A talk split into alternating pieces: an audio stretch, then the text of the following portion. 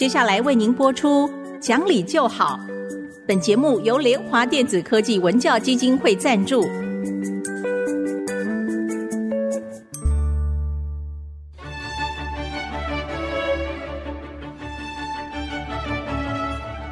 在日常生活当中，人们的不理性行为经常是隐藏在看似理性的包装和掩盖之下，很难被察觉。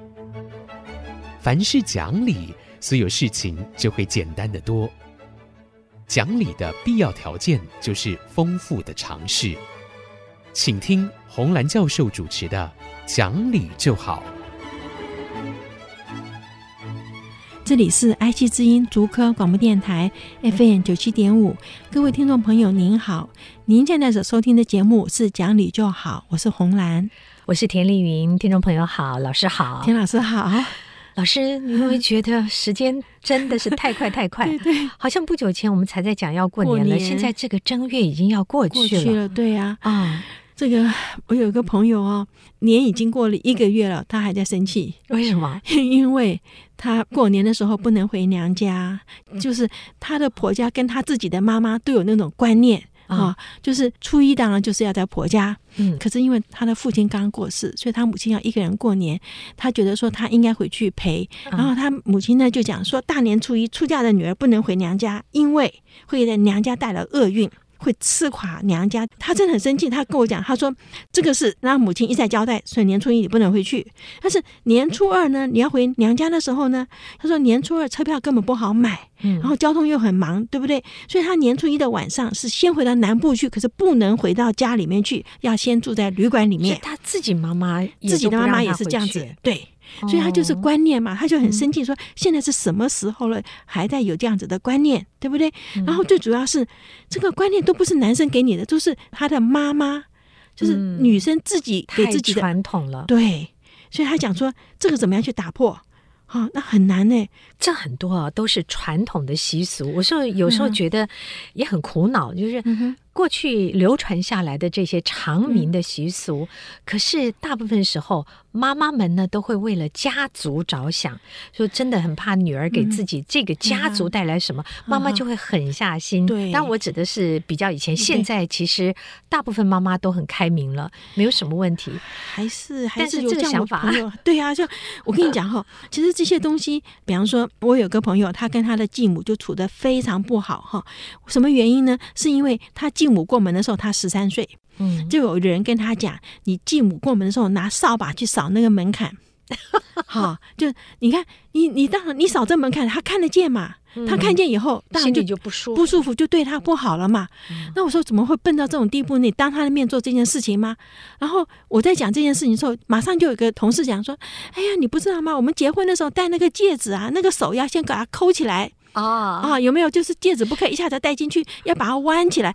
哎呀，我说那你干嘛结婚呢？很多时候伤感情，对对对，这你现在一定不高兴了嘛？或者是你的婆婆在旁边看到，那你这还没有进门就把这个。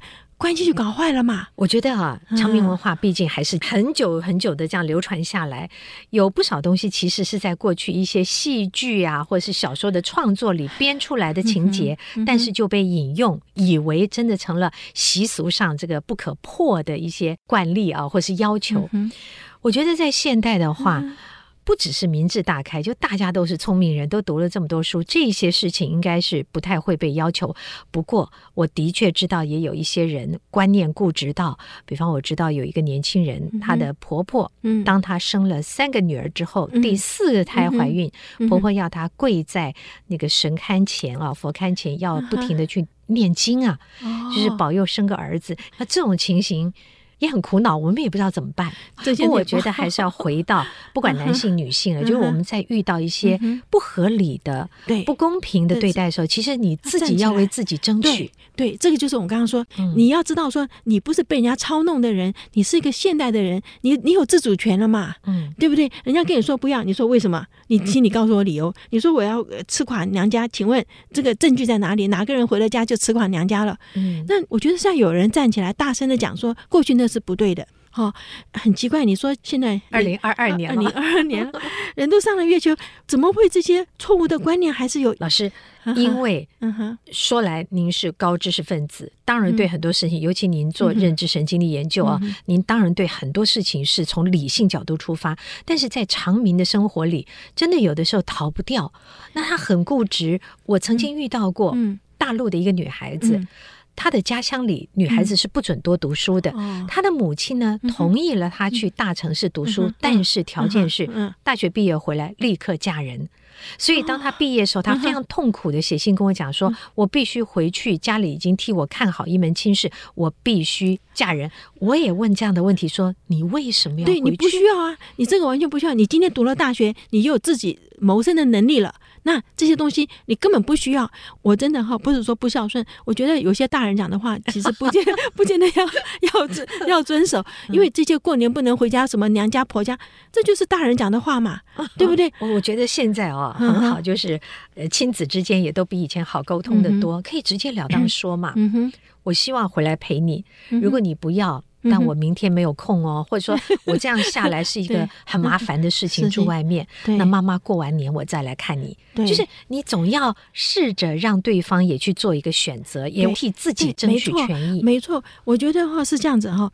其实这些东西其实可以避免掉。因为人哈，人生真的很短，你不需要每天活在这种不快乐的地方。嗯、我现在因为最近比较在 研究面孔的那个肌肉的那个那个哈，就是看到啊、呃，很多人，你看他就是不快乐的脸，长得也不是不好看，不快乐的脸，嗯、不会笑，不快乐，为什么呢？他就是心里很郁闷。你问起来的话，啊、呃。很多事情他不能做主啊，就这点。可是我我马上跟他讲，你知道，你不能做主的话，你会早死，因为这跟免疫系统有关，这是真的跟免疫系统有关哈。那我的意思说，怎么样使自己跳出那个过去人家给你下的那个框臼里面跳出来，不受人家的影响？因为还有一个很重要的地方，就是说，现在我们疫情哈，你说现在要回到以前的上班的情况，有点不太可能了。我们必须可能跟要跟疫情是我们说跟这个病毒是共存了，所以呢。我们的孩子要学会自制和自律。嗯。这个东西没有学会的话，生活会一团糟，而且工作可能就不保了。嗯，因为你到时候要交东西出去，可是我们人呢，没有到最后一个关头，很可能就是哎呀，今天拖一下，明天拖一下。对，比方说今年 suppose 过年要扫房子，我就在想，我干嘛过年扫房子？我过完年我也可以扫，我就没有再过年，因为这样子就不要去跟人家抢什么清洁公司啊，那个我就比较轻松了。那观念打破就没事了嘛，对不对？可是现在我们看到上学期是。每一个同学上完课要交一份当天上课的一个报告心得，嗯、我要知道你上课听到多少。你将来随便你怎么写哈，但我打分数嘛，A、B、C 嘛，A 是九十分，B 是八十分，C 就七十分了，这个赚百分之六十的分数。可是你就会看到有自制力的学生下完课，趁还在脑海里，马上就把它打字，他们打字也很快，反正只要一页，嗯，交进来。可是就有人拖到下一堂课上课的前十分钟都还在搞。嗯，这就是自制和自律。那我看了也比较担心，因为将来如果你出社会，将来就要在家里自己上班，你说你会不会说，哎，今天先吃一块这巧克力再讲，今天先怎么样的，就就是会，这是人性哎，对，这是没错，对，所以过年很多人会胖，为什么呢？他就告诉我，他说：“哎呀，过年呐、啊，我就吃一块嘛，没怎样。可是你你吃了一块，就可能吃两块嘛。哈、嗯，还有一点就是，哎呀，我好不容易终于要过年了，我要休息了。那休息是怎样呢？就是吃嘛。嗯，所以 每个人过完年几乎都胖，平均我知道是一点七，而且几乎问的每一个人 都是这样子，控制的是不容易的。好，这边的时候就是在乎说，你今天心里这个念头一出来，你要马上告诉你自己，不行。”我这一放纵，千里江河就下去了哈、嗯，所以这个就是我们自律嘛。嗯，所以今天这个要来教，我觉得很重要一点是，父母亲一定要把这个教会你的孩子，要身教，父母亲也要自律，而且教的方式。嗯，哦、我常常会听到 父母亲他会说，小孩子不准玩手机，结果你自己每天晚上对玩手机看电视，对对、嗯。所以我们等一下回来的时候，我们来谈怎么教孩子自律。那我们这边休息一会儿，马上回来。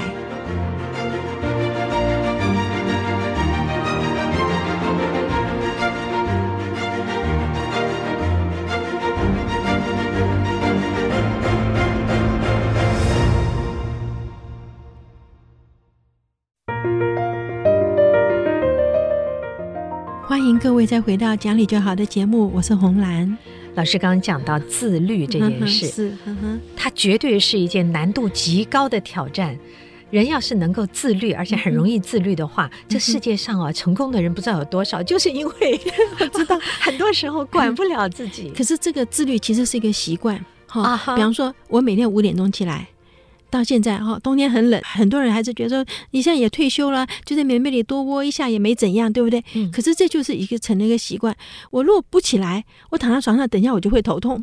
嗯。就是因为你躺在那边，你的呼吸减慢，那个心跳减慢，你进来的氧会不够嘛，哈。那我就觉得说，哎，我早点起来，那我好像这一天就长很多。比方说，我五点起来，大概六点钟我就吃完了饭，六点到八点。这两个小时我可以做很多的事情，但是如果你睡到七点或睡到八点起来，那你匆匆忙忙，匆匆忙忙，真的就是你早上就很短了嘛。那所以这个东西呢，我一直在想，其实就是我爸小时候给我们建立好的这个习惯，时间到了自己就起来。而且呢，你如果躺在床上，好像就会有点罪恶感，那种我又在浪费时间了。嗯，因为我爸以前墙上有贴一个哈，那是普贤菩萨所讲的一个，他说：“是日已过，今天已经过去了。”命亦随减，因为你今天过去了，你的命就少一天了嘛。嗯嗯嗯、就这一点是我们以前从来不会想到。哎呀，反正我们的日子啊，年轻嘛，对不对？我们说这样抽那个卫生纸，嗯、一大堆嘛，抽啊抽啊，很多很多。可是你不知不觉就光了，对不对？所以我父亲一直在想，他说你活到一百岁，一年十二个月嘛，你才一千两百个月。嗯，他说你就想想看。这个说起来好像很快，很快的，可是很快很快啊，对不对？这真的是很快。所以他说，是日已过，今天已经过了，命亦随减，你这日子就少一天了嘛，在世界上日子就少一天了。所以他就说，好像鲈鱼少水，鱼的那个水越来越少，你就要紧张了，因为水要干掉了，对不对？那你要怎么办？就赶快啊，你要当勤精进，你要努力精进，让你自己更好，对不对？所以他勤精进，哈，勤劳的勤。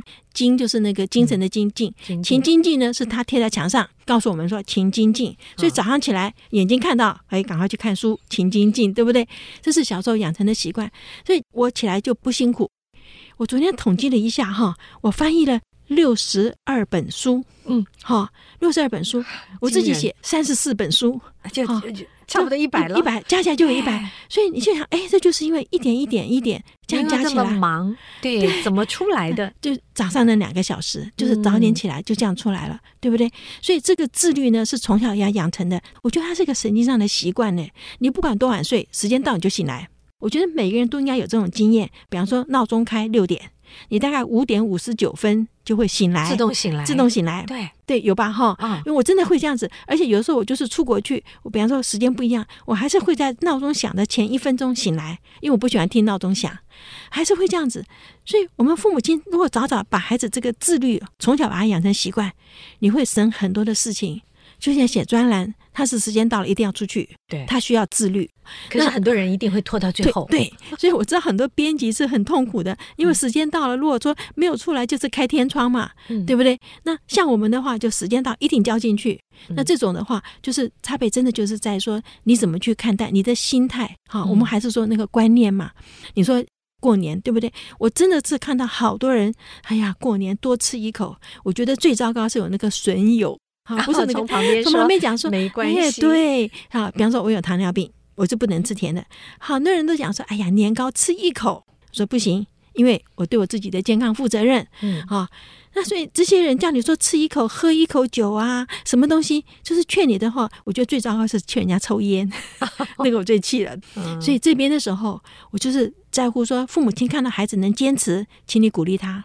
就说啊，我看到你今天这样子很好哈，所以我觉得就是说做父母亲还在旁边这样子稍微观察，要付出，而且父母亲一定要跟着付出。嗯、可能自己也起不了床，嗯、可是为了孩子养成一个好习惯，嗯、我们得逼自己也要起来。嗯，对，因为你知道以前是用煤球嘛，哈，没有这种煤气。嗯、那早上我妈妈一定先起来烧热水，所以我们今天洗脸的，我们起再起来洗脸的时候，那水是温水了嘛，哈、嗯。所以我妈妈就告诉我们说，她若爬得起来。哦，他比我们年纪大了二三十岁。他说：“我们没有理由不起来。”是是，讲起来就是你从小有这个观念以后，你觉得该做的事情，你就是会去做。嗯，自律这件事情其实真的很难呢、啊。那我自己有一个方式，就是因为我也是一个自律性不够强的人。比方我看到甜点会忍不住多吃一 口啊。呃，比方这个，反正做事情啊，我都会觉得嗯，能够让自己懒一下就懒一下。但是我就要给自己找方法。就当我知道性格上自己是比较不够自律、懒散一点的时候，我就会严格要求我一定要去工作。我有哪些事情要排满？我会要求我每周一定要做哪些事？是的，是的。甚至于上班这件事情，我都是为了把自己框住。是，我必须要九点钟到办公室啊。那这样子，你在家里面再挣扎，你还是得爬起来。没错，就是我知道我的弱点在哪里，我们就要想一个方式来补救这个弱点。对，所以你说叫座右铭，嗯，好，座右铭就是写在你桌子旁边，让你一直提醒你。嗯，所以你看，我们以前背说朱自清啊，嗯，他字佩玄。为什么配弦呢？啊，因为他很懒散，所以配弦就比较紧嘛。哦，那什么什么人字配尾，芦苇的苇。啊，因为他很紧张，要松散一点，所以古人还是有很多像这种方式告诉你，这个人性是有一些呃这种不好的地方，人要不停的提醒自己呀。对，所以讲到说以后的孩子都要在家里上班的时候，他上课，嗯，哎，对，上课或上班也都是这样子耶。那个像我儿子，他 Google 的话已经两年多在家里上班呢，就没办法去公司了嘛，哈。那么我有问他，就是。你的老板叫你做的东西，你有没有准时做完？那他人其实就是我们小时候训练他没有做完，他说他睡不着。嗯，我自己也有这个问题。嗯、呃，我有时候会睡到半夜爬起来写一两句，比方说，啊，这个提醒我自己，明天早上起来赶快要把这个做掉。我很怕自己睡着就会忘掉，所以这也就是叫我们说叫负责任嘛。对，我想在家里面上班啊，有一个小方法，也许可以提供给大家参考。就是我们即便人在家里工作，还是要把自己当成是在办公室。所以早上起来，女生啊，该做点化妆照样化，然后该穿的整齐就就照样穿，绝对不能够让自己啊穿个睡袍就披着在家里面。啊，男生也是一样，这样你的工作上就是松散的，对，没有那个工作的氛围。对，还是要鼓励自己，所有早上该做的事情都要做，然后坐下来在自己的电脑前面的时候，所有东西准备好。规定自己没有做多少时间的时候，你不能站起来。对对。对，哎呀，这个其实很难，因为我有一次去我一个朋友家，他现在就只好在家里上班。可是你知道，我们其实没有这么多的房间嘛，就没有什么叫书房了哈，嗯、所以他就只好把他的梳妆台那个下面铺一块那个板子啊，然后那个桌布一铺的话，就把电脑放上面，变成那个。他说这个坏处是因为他每次打打字就看到床铺。就想睡，所以我才说在家里面也要有一个上班的仪式感，对，觉得自己还是在工作中，而且绝对不能因为在家上班就买更多的零食，不可以 在里面就吃了哈。嗯，所以这边的时候，就是说，像父母亲要了解，对孩子来讲，这是他将来可能的生活方式，嗯啊，也可能是他工作的方式、学习的方式，所以如何把他的观念弄对，哈，就是我是对我自己负责，虽然没有人监督我。不是这样，办公室大家眼睛看着哈，没有人监督我了。可是我还是对我自己负责。所以呢，我今天这件事情没有做完，那我不去做一些别的事情，因为呃，就像我同事告诉我说，他每次在写东西，外面就有人在叫卖什么东西，卖什么修玻璃修什么。他说：“哎，对呀，这个我可以去做一下。”我就那个就不行，就是就严格要求自己。我现在就是工作时间里是不可以分心的，而且我也认为，呃，公司里面也许可以定下。每天上下午的什么时间就视讯会议一下，视讯会议中是可以彼此看到对方你的穿着打扮，对。你的工作什么。我觉得这也是一个，呃，并不是盯着你监督你，而是说在不得已情况下，我们对自己的一种约束。没错。啊，不然你达不到工作绩效。另外一点哈，父母亲一定要小心的，就是说，因为他是视讯在线上，嗯，你的孩子的口语表达能力要好。对，这点好重要。是，就我们上一集吧，就在谈说语文哈。因为我现在发现说，我们跟学生呢哈，就是因为学生为了期末考的关系，就一直有在线上。我觉得他问的问题，我都要问很久。你要想知道什么，他没办法很清楚的把他要讲的话讲出来，这个要训练。对。我其实也碰到大学的实习学生，嗯，当我们在应对的时候，你会发现他们的组织能力啊，有的时候是不太够。当然我知道有很多学生非常棒，但是我还是会碰到，尤其在言语的表达上，是多半来讲都不好。这点要训练，真的要训练，而且哈，要跟孩子讲，有些话真的不可以出口。我在报上看到一篇短文哈，觉得非常有意思。有一个人哈。他过五十岁的生日，所以他就特别花了三千四百块钱去发型设计剪了头发哈。就回到办公室的时候，他的那个工读生的小妹就大叫说：“哎呀，老板你怎么了？哈！”对这句话就觉得很诧异，说我怎么了呢？就他旁边的那个助理说没有关系，没有关系，头发很快就长出来，他就气死了，啊、对，他就气坏了。就这两句话真的是不可以。我们现在常常会跟年轻人说。勇敢的说出你心里面想的话，可是你还是要留意到，那个话说的不对的时候是得罪人的，对，或者甚至于伤害到人。所以哪里能够说你想什么就说什么，绝对不可以，还是要有修养。而且有些话哈，就是不好听的话，不可以说，因为我就是这个样子，所以就是我碰到学生讲粗话，嗯，然后说老师你不要在意了，我讲话就是这个样子，我不同我不同意。别人为什么要允许跟接受你这样对我讲话？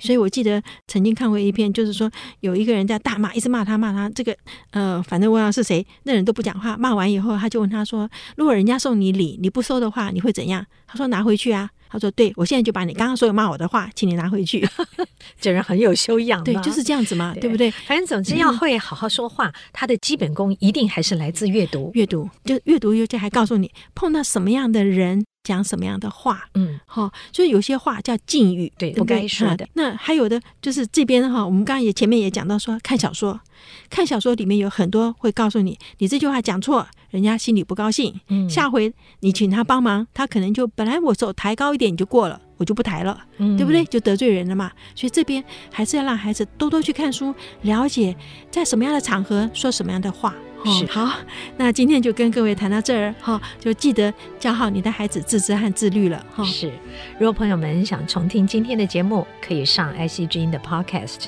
好，那我们下期再会，再会。本节目由联华电子科技文教基金会赞助播出，用欣赏的眼光鼓舞下一代。